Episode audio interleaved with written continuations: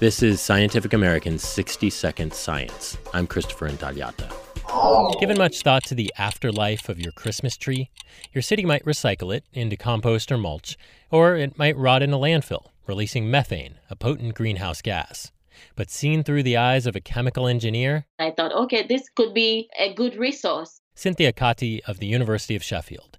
She says the needles are 85% lignocellulose, a tough woody material. But using heat and cheap solvents, Kartey says she can transform pine needles into a liquid product called bio oil, which contains glucose, acetic acid, and phenols. Useful stuff. Glucose is used as sweetener in the food industry.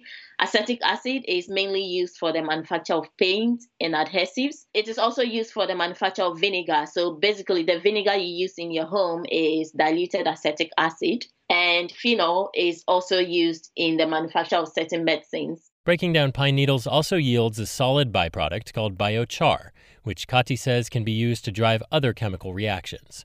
And although Christmas trees are only available seasonally, she says the same techniques could be used year round on other agricultural waste like corn cobs and sugarcane stalks. The goal, she says, is ultimately zero waste. It would be an interesting way to decorate your house for Christmas and also get some paint from the acetic acid that you could use again to paint your house. That is to decorate it while Christmas is over. Which could give a whole new meaning to deck the halls.